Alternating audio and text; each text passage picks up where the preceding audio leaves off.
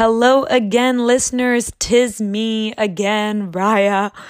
Welcome to Smart But Dumb, a podcast where I bring my friends who are smarter than me to tell me something I don't know. Welcome back to part two of Restaurant Week with Karim, hospitality professional based between DC and New York, who in this episode tells me all about how if a welcoming industry such as the restaurant industry hires formerly incarcerated employees on a large scale can immensely help fight towards a better justice and criminal system in the United States. I hope you learn as much as I did from Karim on today's episode. Let's get to it.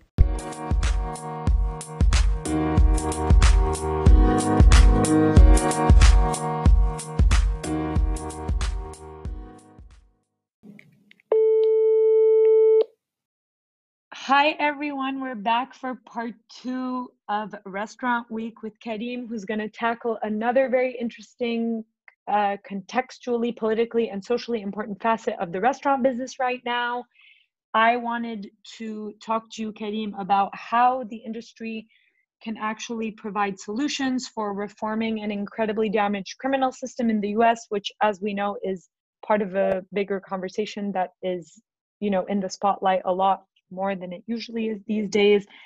And I just want you to kind of shed a light on how hiring formerly incarcerated employees can help a restaurant's bottom line, which is, you know, your has been your argument all along. So before I kind of get into my questions that I had for you, uh, would you mind just telling the listeners about why this is something you're very passionate about and kind of your background in that? Sure, sure. Uh, thanks again, Rhea. I so I think before we get started, I'll I'll kind of define a few points or define a few terms that I'll be using throughout the conversation. Yes, that's very um, helpful.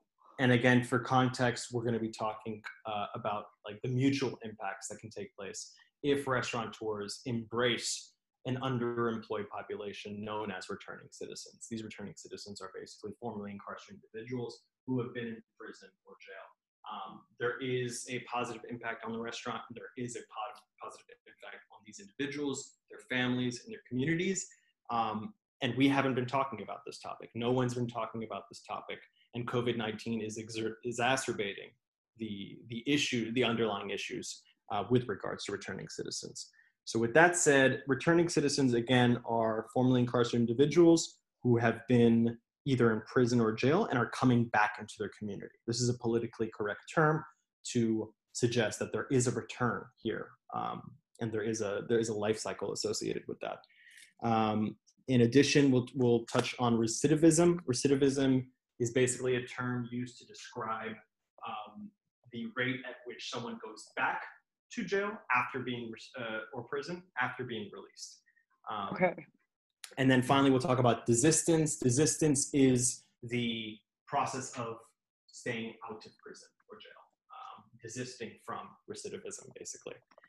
So I guess my interest on the topic of returning citizen reentry um, stems from my experience at uh, Bard College first, where um, they have the Bard Prison Initiative, which is arguably one of the uh, the most effective um, in prison education systems that I've ever seen.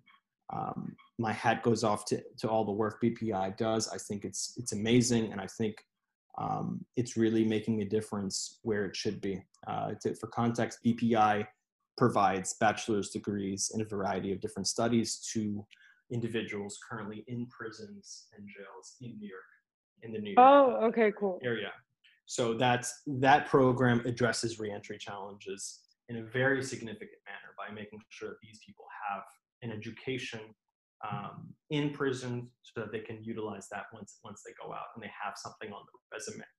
Um, so it all kind of started there where I realized, you know, providing an education in a prison facility or jail facility makes a huge impact on their reentry prospects after that, I spent a little bit of time at a cool food incubator in DC where I realized that majority of their their kitchen employees were hired from from a, an organization called Project Empowerment, which basically provides you with an employee who's been who's gone through some sort of trauma, whether it be substance abuse, uh, mental health, or uh, prison or jail, um, they provide you this employee at no cost. Where they cover the, the salary for six months, hoping that you will hire these employees and keep them on payroll.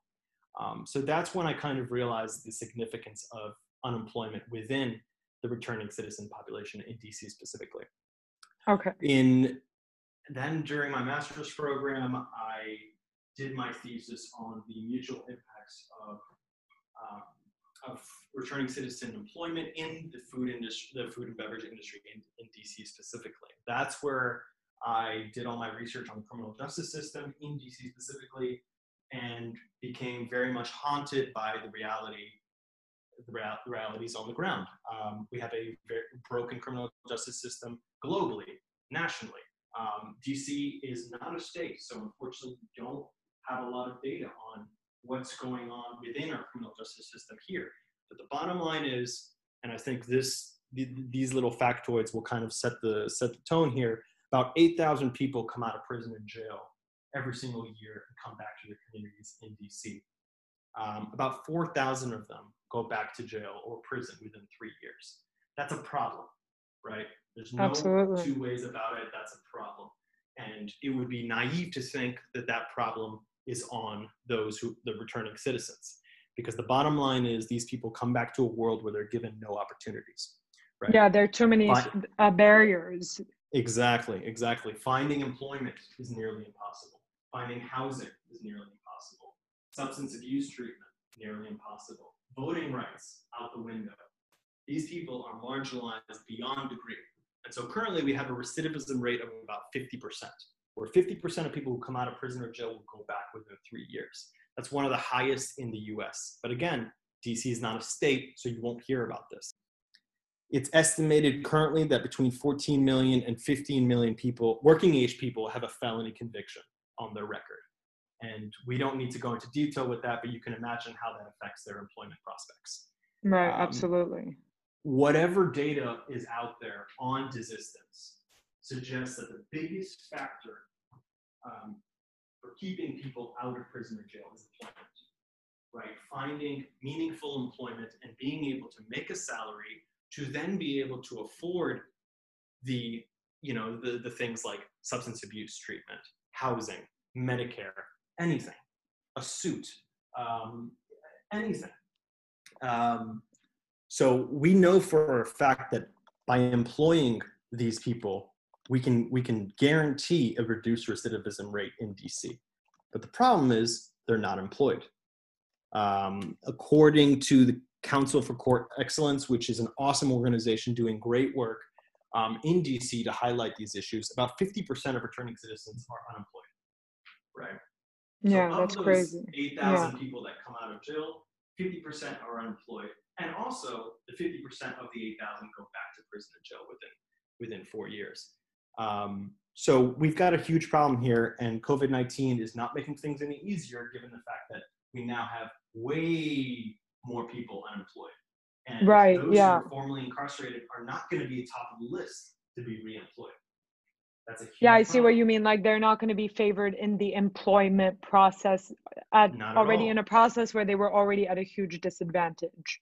Exactly, exactly. And and and, and now with what's going on with regards to the Black Lives uh, Black Lives Matter movement, we're seeing kids and people being arrested daily, not considering the fact that their records will lead to inevitable collateral consequences in their reentry. Right. So this is a self-fulfilling cycle that seems to have no end. Um, and meanwhile, the number of unemployed people in DC and nationally is growing within this population specifically. Um, Absolutely, because it goes. It also I, it's something that I that we have to mention, but it also goes without saying that people who do go to jail in the U.S. are largely people of color and people from low-income communities. So, yes, by definition, these two groups, whether you you know put them in a Venn diagram or not, are baseline at a disadvantage due to the systematic systematic racism that is that has been in place, you know, in in U.S. history. So, I just 100%. kind of wanted to put that out there, but and i and i think you touched upon a really interesting point as to how covid-19 specifically has made this problem that is already very very bad worse. So maybe now you could with that what role does the restaurant industry knowing that it's a that's a huge industry right? What can what role can they play? What are some of the obstacles that have prevented maybe this industry in the past from taking this social mission on on a big scale? Right, right. Um, i think the restaurant industry I, I don't think i know the restaurant industry for as long as it's existed has always been one of the most welcoming if not the most welcoming industry to returning citizens. Right they call it they call it hospitality for a reason i hope. Right right but it's important to remember that this is done relatively unconsciously right? Um, so it goes without saying that restaurateurs currently likely have a, a returning citizen in their kitchens um, and so that's important to highlight because you know we're not talking about reinventing the wheel here we're not talking about a new system or a new initiative. We're talking about being more mindful of what already exists, right? We are a very welcoming industry, um, and returning citizens have found employment um, in the, the food and beverage industry. Um, so I think that obviously that's important to contextualize. The biggest um, barriers to uh, to returning citizens gaining more employment in the food and beverage industry is re- employer reluctance to hire. Uh, this basically, in in the most like simple terms, is when an operator simply doesn't want to hire who's somebody who's been to prison or jail because they are scared. Um, now, this fear could be rooted in racism. This fear could be rooted in genuine fear over the you know the, the safety of their their their facility and of their employees. Unfortunately however all of this is made is make believe there's no data. There's absolutely zero data suggesting that returning citizens are less able to do the work of non-returning citizens. There's no data highlighting whether or not they are able to complete their tasks whether or not they are able to you know be competent workers or anything there's zero data so which is really biggest, important to emphasize. You're right. Right, right. So the biggest barrier to returning citizens gaining meaningful employment in the food and beverage industry at a higher rate is based on fear that is driven by racism and genuine fear as opposed to any data whatsoever, right? So what I've been trying to do on my off time is convince restaurant operators that I know and those who I may not know to embrace a new hiring practice.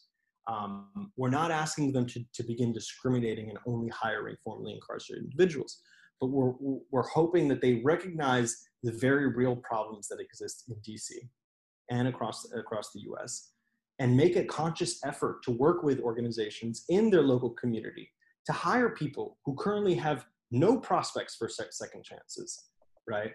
In doing so, they can not only qualify for potential grants, they can not only qualify for uh, you know potential uh, assistance programs from the state, but they can also make a genuine, genuine, tangible impact on these individuals, their recidivism, their desistance prospects, um, their families, and their communities. Because it's important to remember the majority of, it, uh, of those incarcerated in DC are coming from wards five, seven, eight.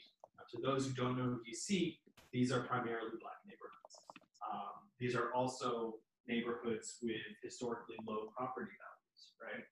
Um, and high incarceration rates. All of this creates a perfect, perfect entry ground for the likes of Whole Foods, the likes of Trader Joe's, the likes of Lululemon, anybody.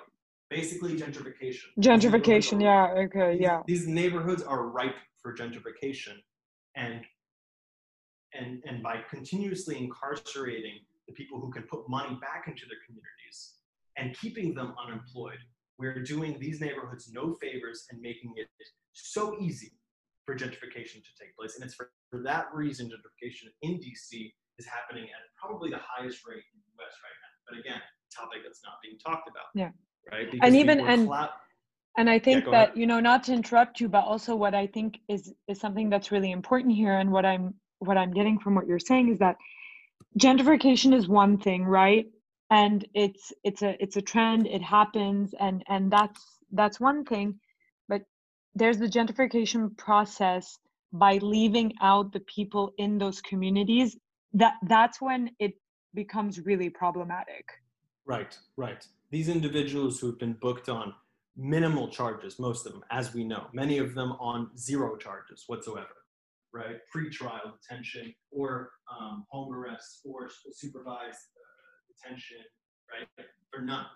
And we're, we're, we're, we're basically disabling them from being able to invest in their own communities and make sure that these communities survive. Instead, we're making it very easy for these communities to stay uh, undeveloped, for property values to remain low.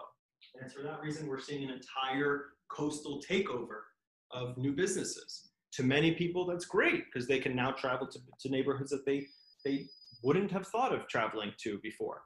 But right. again, we're ignoring the very real issue here, which is that we are consciously making it impossible for, for, for neighborhoods to develop, and we're keeping these people underemployed. Right. And I think um, what's what's really interesting in the in the argument that you make to uh, restaurateurs or or what have you is you're not just making a social argument, you are making a very clear financial argument, i.e., a fi- you are identifying a financial opportunity for these restaurants and a social right. opportunity for these restaurants, you know, which I think is is huge because you're not you're not just asking for a favor. Right. I think exactly the the social opportunity, the moral the moral cause here, you know, speaks for itself unfortunately, and it kills me to say this, I mean, it killed me to do this. I'm talking to people who think in terms of numbers, right? We are a absolutely yeah. industry, period. So when you're appealing to restaurant owners to embrace a new hiring practice and take a risk, right? In their mind, they're taking a risk. In my mind, there's no risk because there's no data to, to, to validate that risk assumption. Um, Absolutely. So, so because I'm talking to this specific audience, I have to make a financial argument here. I have to appeal to them in manners that make sense to them outside of the moral argument, which again should speak for itself. For itself, yeah. Um, so it's for that reason that I've like kind of done the research and gone through the trouble really of trying to appeal to restaurant owners in a language that makes sense to them. Yeah, for, to show that there's no excuse to to to not take this on. Right, and that the risks are relatively mitigated because there's organizations in DC that understand just how bad the situation is and are willing to literally pay for these people to come work for you. The yeah. situation is that bad where organizations are willing to pay and cover six months worth of salary for this employee so that you consider, not even do it, consider hiring them. Yeah. Um, Which for a slim margin business is, is huge. Right. I mean, and there's grants available there are tax deductible, uh, you know, programs available. There are opportunities here for restaurants to make a real tangible impact while also potentially saving money or not spending more money. Um, so really the argument on both sides is covered. There's absolutely no excuses for that reason that I spent my off time kind of developing this thesis, but also pushing um, any restaurateurs that I know um, and others in the space to kind of embrace this this this uh, this hiring practice, this recruitment practice. Of course, now with COVID, you can bet that that uh, this fight is now more important than ever. But unfortunately, probably at the bottom of the food chain um, in the minds of uh, restaurant owners across the nation. I hope that just going off of what you were saying, I I do hope though that with this uh, focus and social discourse and highlighting of Black Lives Matter right now. Hopefully, that'll then, in terms of the solutions phase, because as we know, systematic racism is seen and is present in so many factors of society and so many factors of, of work and how communities you know work or exist together so hopefully this will be a focus that the restaurant industry will will almost be forced to take a look at if they want to survive kind of culturally speaking which right. brings me to uh, my next question that i had for you was how what are the tangible ways that a restaurant can get involved or the industry as a whole? Like we talked about this how the industry has a notoriously high turnover rate as it is. So what are the mutual impacts that are associated with taking this on both for the employee and for the employer? Right.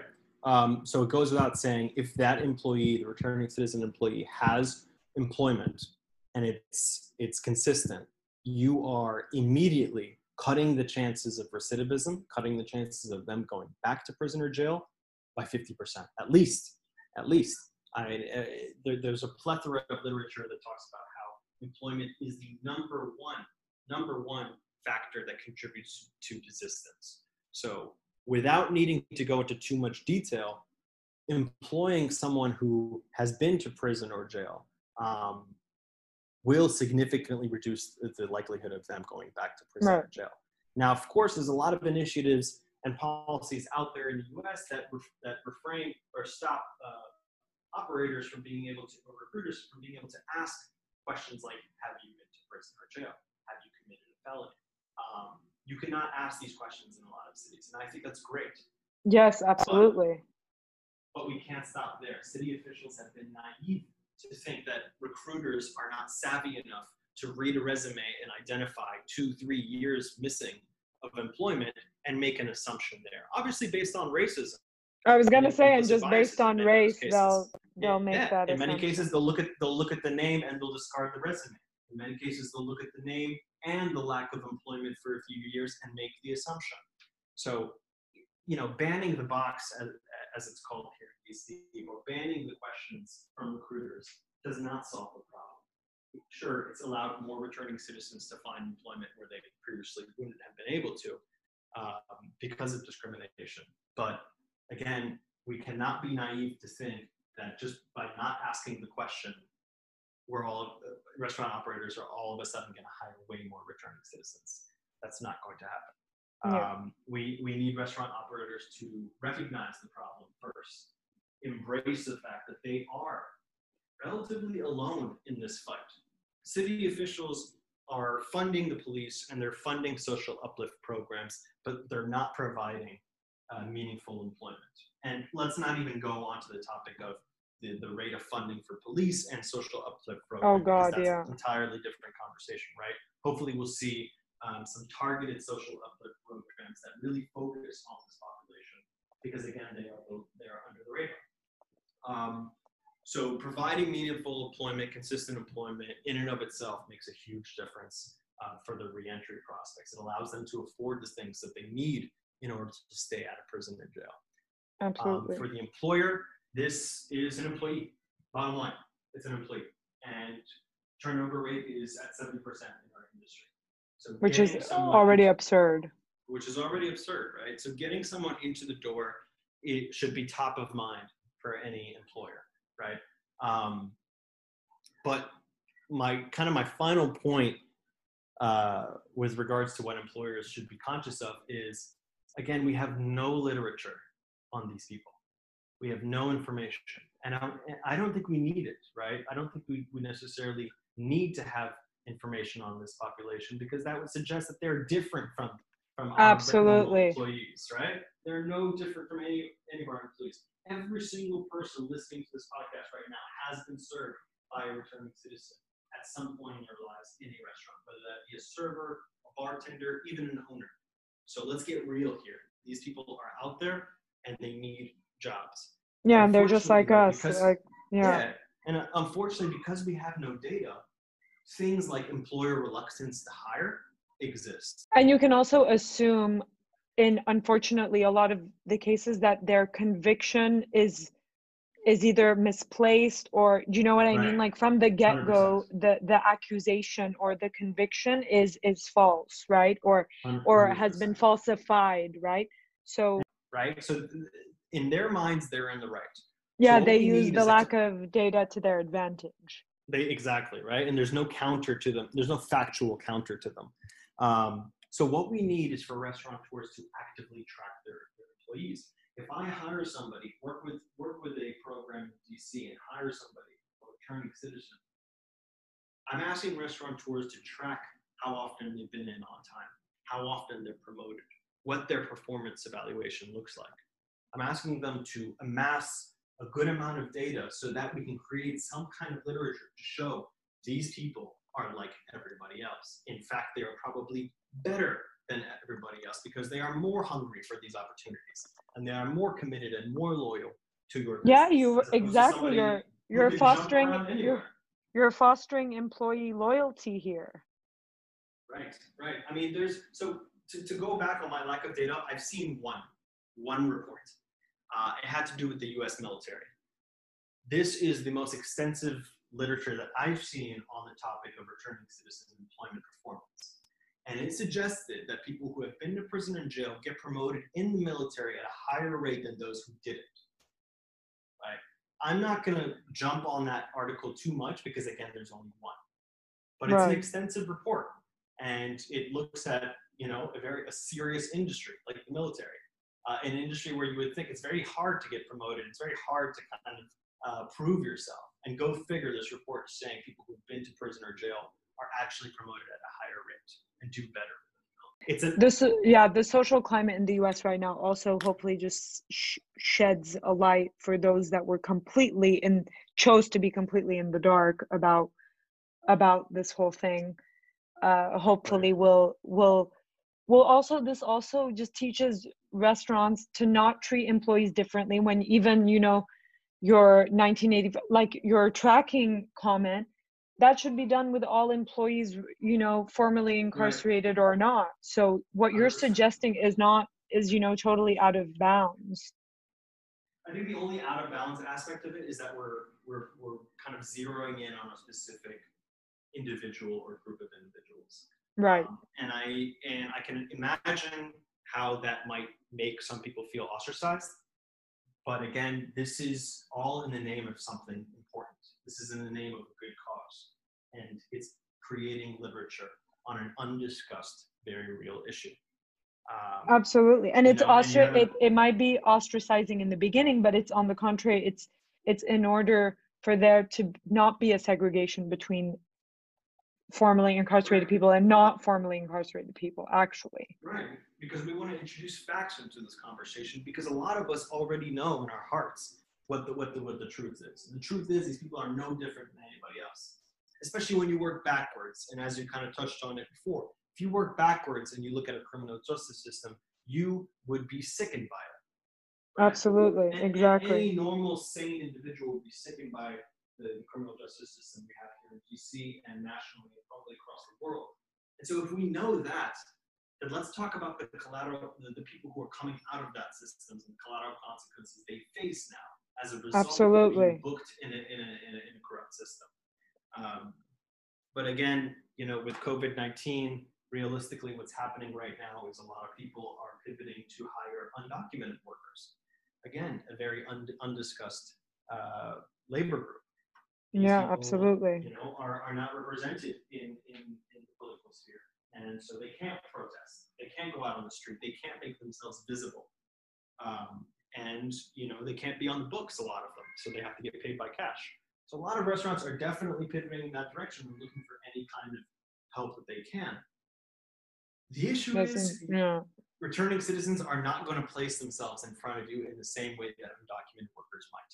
Um, they might be a little bit less seen. Um, Absolutely, that's so an interesting point. Yeah, it's important to partner with organizations in the city who are actively working with individuals to polish their resumes, to provide them a stipend to be able to travel to interviews and to help them kind of, you know, learn some of the skills they need. My hat goes off to uh, the likes of DC Central Kitchen here in DC specifically. Um, they do amazing work.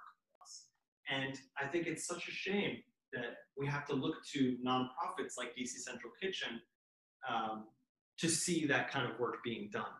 Whereas literally all it takes is a kitchen, a good coach, and a conscious hiring practice to really make a tangible impact on our communities here that are being gentrified at a rate that's ridiculous.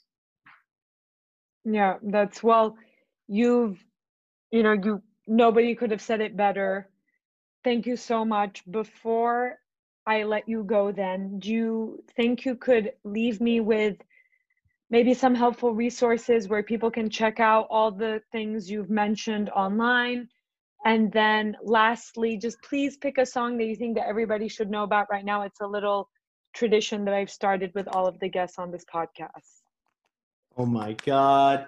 um, wow.